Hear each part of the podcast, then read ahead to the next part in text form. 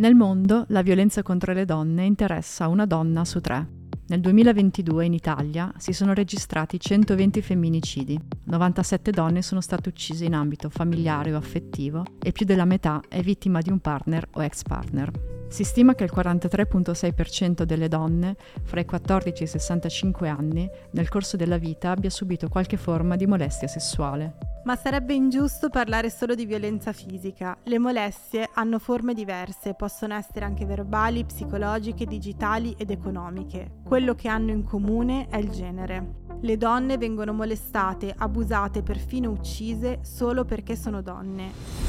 Io sono Arianna. Io sono Chiara. E il tema della puntata di oggi è violenze di genere. Ne abbiamo parlato con Alessia Sorgato, penalista specializzata in reati endofamiliari, violenza contro i soggetti deboli e revenge porn. Diritti è il primo podcast di Frida che parla di diritti civili e condizione femminile in Italia, partendo da dati, fatti di attualità e di cronaca. Abbiamo deciso di dare spazio a chi, con le sue competenze, la sua voce e la sua lotta, ha assunto una posizione autorevole all'interno del dibattito sui social e non solo. Ciao Alessia, che bello ritrovarti. Veramente, quanto tempo. Devi sapere Ari che io e Alessia siamo amiche di vecchia data perché ci siamo viste prima della pandemia. Sì, appena prima. E adesso siamo qui oggi a parlare di violenza di genere ancora. Quindi la prima domanda che ti chiedo è: che cos'è la violenza di genere? Ma me l'avevi già fatta questa domanda? Me l'avevi fatta? È un loop. È un loop e siamo ancora qui a parlarne dopo questi anni. Allora, la violenza di genere può apparire in tante forme, anche perché non contrappone necessariamente il genere maschile al genere femminile o i generi definiti a quelli meno definiti. Può essere una violenza che arriva anche tra generi, intra, intrageneri. È però caratterizzata dal fatto che la motivazione è il genere. Quindi è ehm, una manifestazione multiforme di aggressività, prepotenza, mh, desiderio di prevaricare l'altro. Sotto quali forme si manifesta la violenza di genere? Allora, guarda, tradizionalmente ne contavamo quattro, mm, non necessariamente in ordine di gravità, mettiamole tutte alla stessa stregua perché poi di fatto viverle è, è drammatico per, per chiunque. Comunque sono psicologica, economica, fisica e sessuale. Ultimamente, diciamo negli ultimi cinque sei anni, si è affacciata nel panorama criminoso quella digitale, che è ovviamente figlia del progredire delle nuove tecnologie ed è soprattutto una violenza giovane, molto giovane. I dati ci dicono che i casi di violenza di genere e violenza domestica sono aumentati con il Covid. È una cosa che hai riscontrato anche tu sul, sul tuo lavoro? Non sulle prime, anzi mi ricordo che il primo mese di lockdown con lo stretto ero stupefatta perché non arrivavano richieste d'aiuto, non, non arrivavano segnalazioni. È vero che eravamo tutti nell'impossibilità di darlo questo aiuto perché c'erano perfino le caserme chiuse. Poi dalla Spagna arrivò una, un input interessantissimo che era quello della mascariglia diciannove, non so se ve lo ricordiate. Era una specie di parola in codice che era stata insegnata alle donne e che ehm, poteva essere una sorta di codice. Se loro, entrando in una farmacia, in un supermercato, avessero chiesto di comprare la mascherina diciannove, tutti compravamo le mascherine in quel periodo, ma quel diciannove in più era una richiesta d'aiuto. E allora i soggetti che ricevevano la richiesta sapevano di dover in qualche modo investigare su dove questa donna abitasse, per cui per esempio proporgliela a domicilio, la consegna. In questo modo si facevano dare l'indirizzo. Wow. Al che io mi ricordo di aver fatto un post, una serie di avvisi nei, nei quali così suggerivo di fare la stessa cosa anche da noi. Chi aveva accolto questo suggerimento mi fece notare in maniera molto intelligente che effettivamente le richieste d'aiuto si erano abbassate perché le donne erano in casa e quindi erano sotto controllo. Non erano al cinema con l'amica, in palestra con la sorella, non erano al di fuori della cerchia della verifica dell'uomo. Quindi era più tutelante per certi stalker, per certi maltrattanti averle lì fisse, bloccate sotto gli occhi, non avevano timore di tradimento, piuttosto, perché il tema della gelosia è molto ricorrente in questi casi. Fatto sta che alle prime aperture, quando abbiamo ricominciato ad andare a lavorare, qualche categoria ha eh, ripreso una vita normale, lì sì c'è stato di nuovo il, il florilegio. C'è stato un boom? Eh? E c'è stato abbastanza un boom, in uno con il fatto che ovviamente queste coabitazioni forzate, soprattutto se in luoghi molto piccoli, avevano fatto deflagrare ulteriori problematiche, tra cui quella dell'alcolismo, perché stare acca ventiquattro a casa senza far niente, col supermercato sotto casa che ti vende la vodka, è un attimo passare la giornata così. Non so se hai voglia di raccontarci un caso di una tua cliente, giusto per mettere un po' a terra anche le cose. Scegliete un reato, che così vi racconto un, un caso. Ovviamente stiamo garantendo l'anonimato. Certamente. Per... Delle nostre cinque violenze, abbiamo detto economica, psicologica, fisica, sessuale, digitale. Sceglietene uno. Io... possiamo sceglierne due? Certo, siete in due. Uh, io scelgo l'economica perché secondo me non se ne parla tanto e invece anche a livello di prevenzione parlarne un po' di più forse potrebbe essere utile. Fare degli esempi concreti che aiutino le persone a individuarla come forma di violenza se dovesse succedere proprio a loro. Mm, mi piace moltissimo questa domanda, mi piace moltissimo perché è molto sottovalutata la violenza economica. Pensate che ad oggi non esiste una che sia una sentenza che condanni un maltrattante se i maltrattamenti si sono limitati all'aspetto economico, quando invece in una società come la nostra così evoluta immaginare che esistano ancora situazioni nelle quali la donna non ha alcuna disponibilità neppure del proprio denaro è una forma di prevaricazione assoluta, perché è chiaro che non va da nessuna parte questa donna se non ha neppure il bancomat, se non ha nemmeno l'accesso al proprio stipendio perché viene versato su un conto cointestato di cui lui solo ha la carta di credito. E uno dei ricatti ricorrentissimo e da sfatare da parte del marito o del compagno è: ah brava, certo, tu non lavori, oppure comunque il tuo stipendio è di gran lunga inferiore al mio, non sei in grado nemmeno di gestire il bilancio economico della, della famiglia e quindi vedrai che i giudici i figli li affideranno a me. Eh, piuttosto che tu non lavori, quindi gli assistenti sociali ce li portano via perché tu non hai denaro. Ultimamente, è proprio un caso dell'estate scorsa, io ho eh, raccolto una richiesta di aiuto disperata da parte di una donna coniugata con quattro figli che aveva lasciato il lavoro perché lui l'aveva convinta a farlo eh, alla nascita dei, dei gemellini e che da anni stava subendo vessazioni di ogni genere, ma gravissime anche dal punto di vista sessuale, ma non riusciva assolutamente a staccarsi da lui perché lui aveva i cordoni della borsa. Ah sì, poi senza soldi non puoi neanche scappare, non puoi prendere i tuoi figli e andartene, dove vai? Questa donna perfino la telefonata d'aiuto dovette farla fare a un conoscente perché lui controllava il, il cellulare, le chiamate in entrata, le chiamate in uscita, perché? Perché il conto telefonico era intestato a lui. Ora facciamo un esempio di violenza digitale. Allora, voi sapete che esiste un reato che è diventato autonomo soltanto in agosto del duemiladiciannove, un reato che io studio autonomamente da almeno dieci anni, che si chiama, in gergo così giornalistico, revenge porn.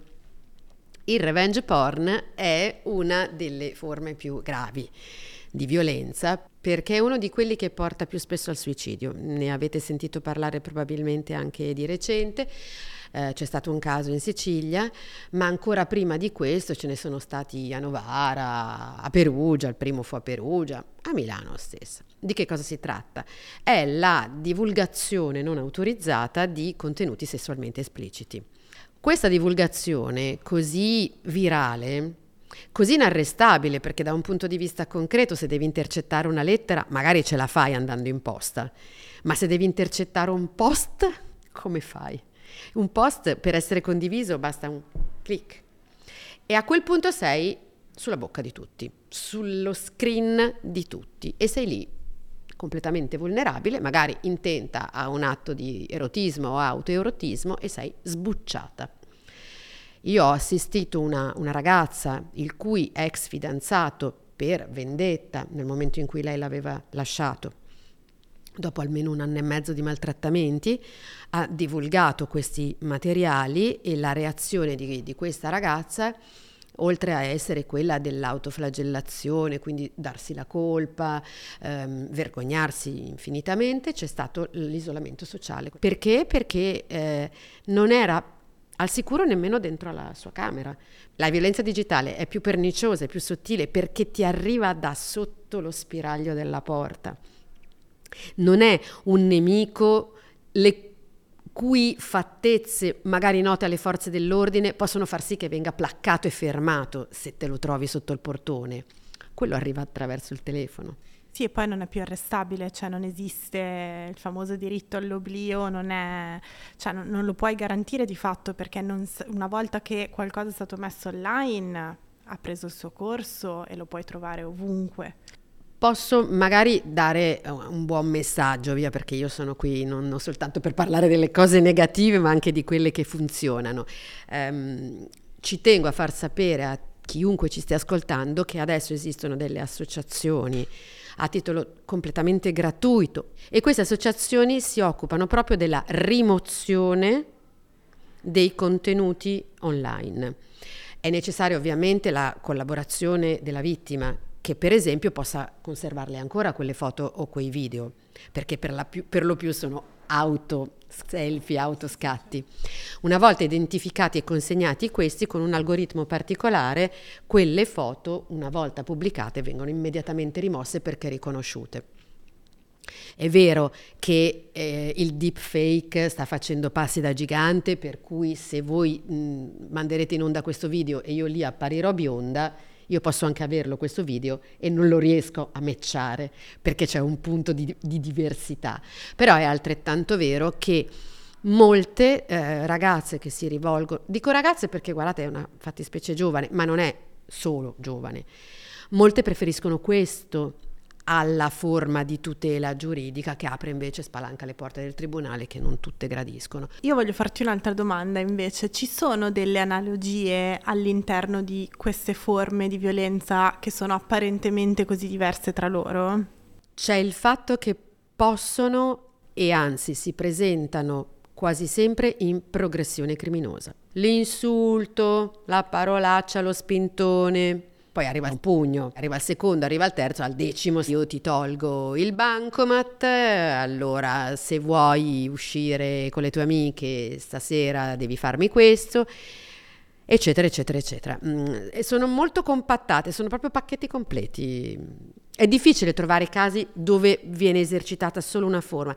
Io ricordo di aver seguito solo un caso, ed è un punto di vanto dirvi che è una, è una condanna, dove la violenza era solo psicologica. Ma era ai livelli del gaslighting, cioè lui le dava a intendere con comportamenti multiformi di essere lei pazza. Ma non era così. Ma questa donna ha subito anche dei T S O, perché quando arrivi a un tale livello di sopportazione che non ce la fai più, magari succede che tu ti metti a urlare. No, certo, ma poi... E lui non ti sta nemmeno toccando, a questa donna non è mai stato riscontrato un livido, un'unghia rotta, niente, ma lui continuava, continuava, continuava a insultarla, darle della pessima madre, qualunque cosa lei cucinasse faceva schifo, e non la toccava, non rompeva un bicchiere, l'aveva portata sul ciglio veramente della pazzia, però questa l'abbiamo salvata. Vorrei mh, che ci spostassimo un attimo sul tema giornali, media e il modo in cui viene raccontata eh, la violenza, perché in realtà sembra un po' che si parli di violenza di genere soltanto quando c'è la vittima, e in realtà quello è soltanto, diciamo, il punto finale, la, la punta dell'iceberg, che invece è molto più grande sotto, è molto più complesso, ed è fatto di uh, botte, di violenza economica, di violenza psicologica, come abbiamo visto fino ad adesso, e um, il fatto che non se ne parli e non si racconti anche questa parte è molto problematico, soprattutto per quanto riguarda la prevenzione, perché, come dicevi tu prima, siccome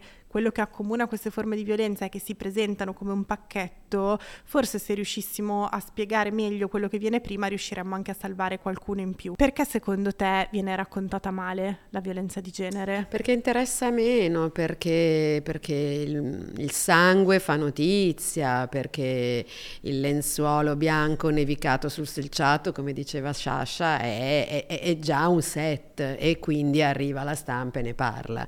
Bene fate voi eh, che invece vi occupate anche di quello che viene prima. È assolutamente corretto quello che tu dicevi prima, è difficilissimo arrivare da zero a mille, cioè da non ti conosco a ti ammazzo. Mm, è molto più frequente questa che io vi ho definito progressione criminosa, che è un termine molto tecnico, molto di diritto penale, ma mh, direi che è il migliore per descrivere la questione. Se ne parla poco, forse perché lo si sottovaluta, perché fin tanto che la donna è viva e magari è adulta, si immagina sempre che la donna trovi il modo per difendersi da sola e trovi magari la maniera per uscire da quella casa, chieda consiglio, e in realtà le case in certi, in certi frangenti diventano delle vere e proprie celle di isolamento, dove, dove il vicino non sente, dove la mamma magari non ha più contatti con la figlia, perché la prima cosa che fa il maltrattante è levare via tutti i contatti che possano invece aiutare. Perché se ne parli così poco è forse più una domanda da fare a un direttore di giornale. Quello che posso dire io è che proprio in questi giorni è stata licenziata una mozione da parte eh, dell'Associazione Primigenia della Stampa, che ha chiesto espressamente quantomeno di utilizzare un linguaggio corretto e, e, e evitare determinate espressioni tipo raptus, eh, tipo acme della gelosia. Questi sono, purtroppo o per fortuna, sono termini che nel mio mondo, in quello della toga, non hanno veramente più licenza di, di domiciliazione, ma in quello della gente comune sì, continuano a, a leggersi queste storie. Torniamo al tuo campo, cioè quello delle leggi. Il trenta dicembre scorso è entrata in vigore la grande riforma del diritto della famiglia, cioè la riforma Cartabia. Che cosa introduce questa legge per le vittime di violenza di genere?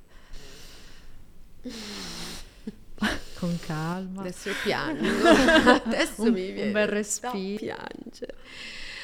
Allora, con tutto il ehm, rispetto che si deve a una legge, e io sono, come tutti voi, una suddita della legge, perché eh, noi abbiamo questa regola. Noi, tutto il mondo moderno ha questa regola aurea per cui le leggi si rispettano e si eseguono, però si possono criticare laddove siano leggi sbagliate. Um, la riforma Cartabia uh, si è occupata di diritto di famiglia, come dici tu, ed entra in vigore in febbraio, alla fine di febbraio. La parte che è entrata in vigore il trenta dicembre è la parte che riguarda noi penalisti, quindi eh, modifica il codice penale e il codice di procedura penale. Qualcosa come cento articoli, se non di più. Ci metteremo mesi a capire come gestire questi strumenti. Quello che abbiamo capito immediatamente, che sul discorso violenza di genere purtroppo certe maglie che avevamo infittito col tempo si stanno nuovamente allargando. A cosa mi riferisco? Eh, intanto alla possibilità eh, che certi reati siano patteggiabili, certe eh, condanne possano essere contrattate con la pubblica accusa, e fino a quattro anni, quattro anni di detenzione, possa essere chiesta la sostituzione al carcere con i lavori di pubblica utilità.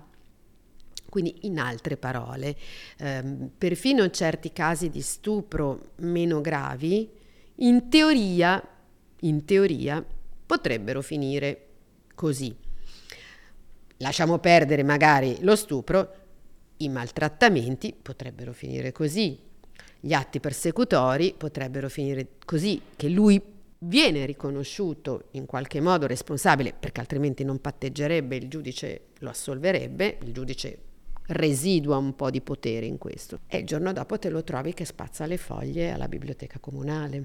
Quindi hanno cercato di dare un correttivo introducendo, secondo me in maniera molto goffa, l'istituto della riparazione del danno, l'istituto della riconciliazione, l'istituto qui, l'istituto là, la messa alla prova, tutta una forma di eh, presidi un po' buonisti, se mi permetti, che francamente nei confronti dei casi di violenza di genere, di violenza contro i minori, perché noi continuiamo a parlare di donne, ma abbiamo a che fare anche con i minori, maschi e femmine. Per carità, recuperare il reo da un punto di vista criminologico è importantissimo, perché magari è il padre, perché magari è, è lo zio, e quindi le due persone sono destinate a incontrarsi ancora.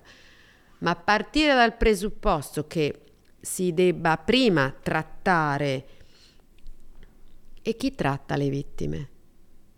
Alle vittime non è stata riservata. Guarda, me lo sono riletto ieri sera perché venivo da voi. Mi sono presa i cento articoli, me li sono passata tutti in rassegna. Vi giuro, non ce n'è uno che parli di vittime. È tutto declinato sugli autori del fatto. Ancora una volta il legislatore si è perso un'occasione d'oro per fare, quantomeno, se proprio non voleva essere pro vittima, fai il cerchio bottista almeno. Un po' a uno, un po' all'altro. Fai quello spannometrico. Invece niente, non c'è una parola. Qual è il, la speranza che io ho? È che siccome abbiamo tutti l'obbligo di formarci, anche i giudici devono seguire delle specifiche sessioni, con magari anche con specialisti di altre materie, che possono essere gli psicologi, gli psichiatri, i medici legali.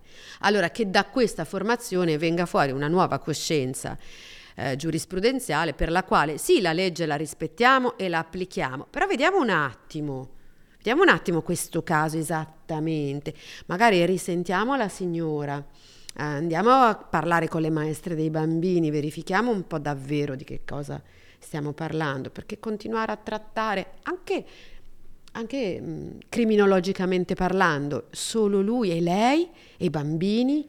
Si parla anche del fatto che questa riforma penalizzi un po' chi voglia denunciare. Secondo me abbiamo bisogno di un po' di rodaggio, ci serve almeno un anno di osservazione. Vediamo se l'anno prossimo il numero delle denunce sarà calato, allora uno degli ingredienti causa di questo calo potrebbe essere questo. Attualmente, io posso dirvi, nel piccolissimo dell'orticello del mio studio, mh, anzi, anzi, si sono alzati i numeri. Però quello che mi verrebbe da pensare è che se io, mh, diciamo, mettendomi nei panni di una persona che subisce violenze e maltrattamenti, se riuscissi a trovare il coraggio di denunciare e sapessi che c'è la possibilità che la persona che io denuncio poi me la ritrovo a spazzare per strada, io mi farei due problemi in più a denunciare. Questo è il motivo per cui nessuno ve ne parla.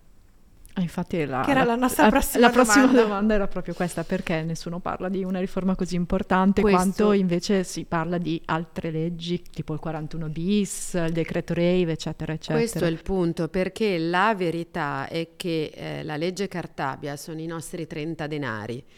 Un Giuda da qualche parte ha capito eh, che per ottenere i soldi del P N R R era necessario sveltire la giustizia italiana, perché l'Europa continuava ad accusarci di essere troppo lenti.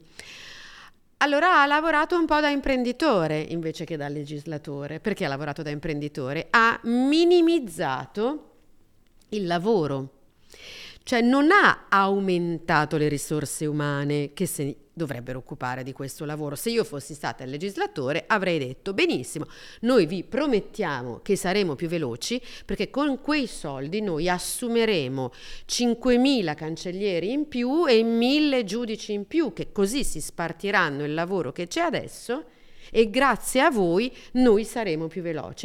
Invece che cosa hanno fatto? Hanno diminuito il lavoro sulla pelle nostra. È qualcosa che io mi auguro che incontrerà degli altri correttivi. Uno è già arrivato: il discorso della procedibilità a querela del reato di lesioni era entrata in vigore da neanche un mese, si sono resi conto che dal carcere alla chetichella se ne uscivano dei grandi aggressori, e non do ulteriori aggettivazioni, ma sapete tutti di che cosa sto parlando. E allora uh, corri corri corri dietro ai buoi che sono scappati e chiudi il recinto, e quindi hanno introdotto col decreto Rave il correttivo su quello.